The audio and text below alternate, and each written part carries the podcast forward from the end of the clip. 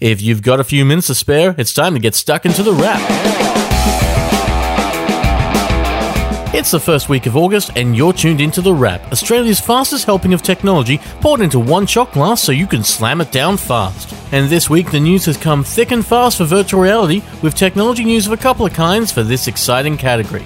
We probably don't have to tell you how excited for VR we at Picker are, and that's not just because we overuse that letter R.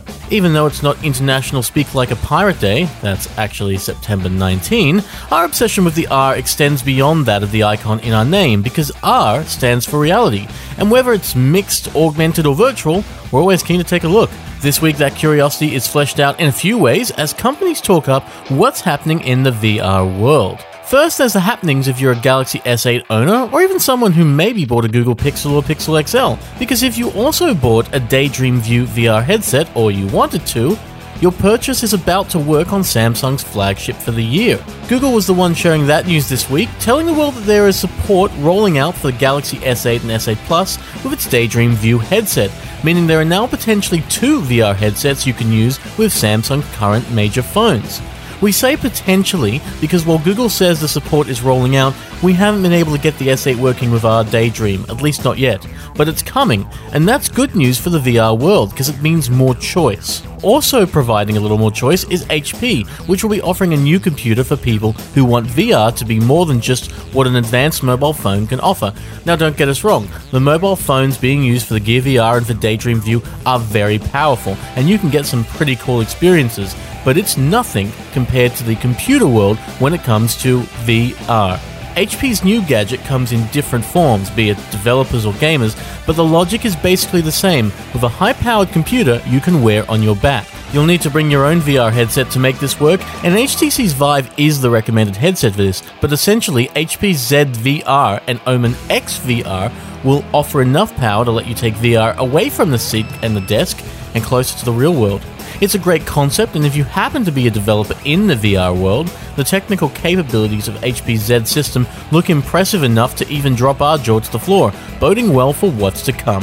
What's also coming? New phones! Yeah, we know, you're shocked. But there's another phone maker on its way to Australia as OnePlus announces that it's coming to our country.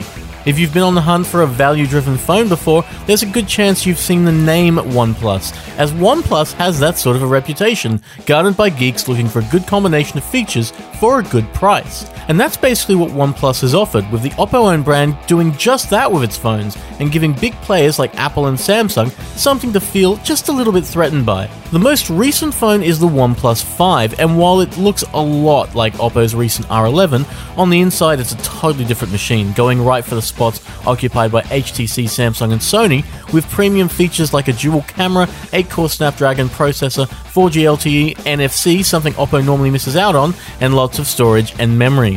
OnePlus's first handsets will be given a bit of a soft launch to start with, but later on we wouldn't be surprised to see OnePlus join the likes of Oppo in Australia, because Oppo owns OnePlus. It could be doing the same thing as Huawei, of Motorola, of HTC and Sony, with a mid-range mobile of their own to compete in our very aggressive mobile market. Also competing aggressively in our market is the world of soundbars, and this week there's one more, as Samsung adds the Sound Plus MS750 to the list you have to choose from, and it's a pretty long list. Now if you don't know what a soundbar is and rely on your TV or maybe an amplifier to get movies to sound big and cool and powerful and pumping, well consider the name, soundbar, because that's what they are, placing all the speakers you need for a 2.1, 4.1 or 5.1 system in a single bar, sometimes bouncing the sound around you to get that surround feel. Samsung's latest packs in a whopping 11 speakers into its long surface area that looks like it would be welcome at home under a 55-inch telly, but it has a neat trick.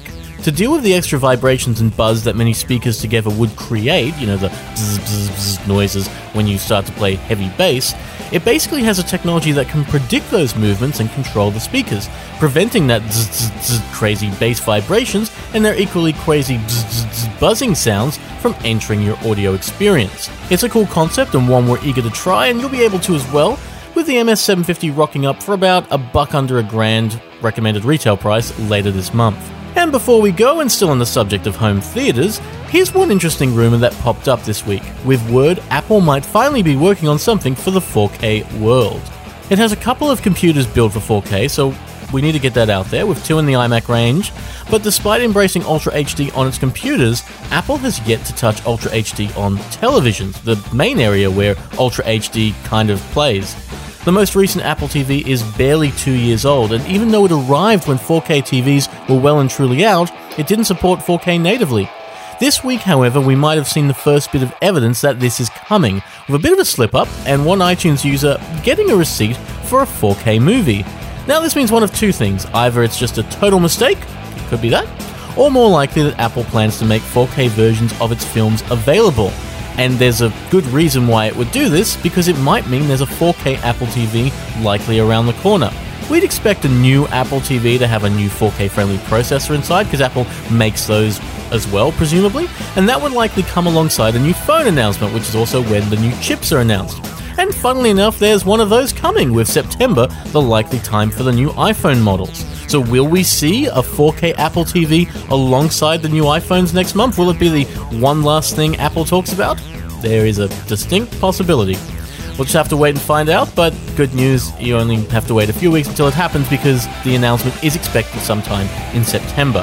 For now, we've run out of time, but we'll be back next week with more from the world of Australian technology news, packaged into the smallest size we can manage.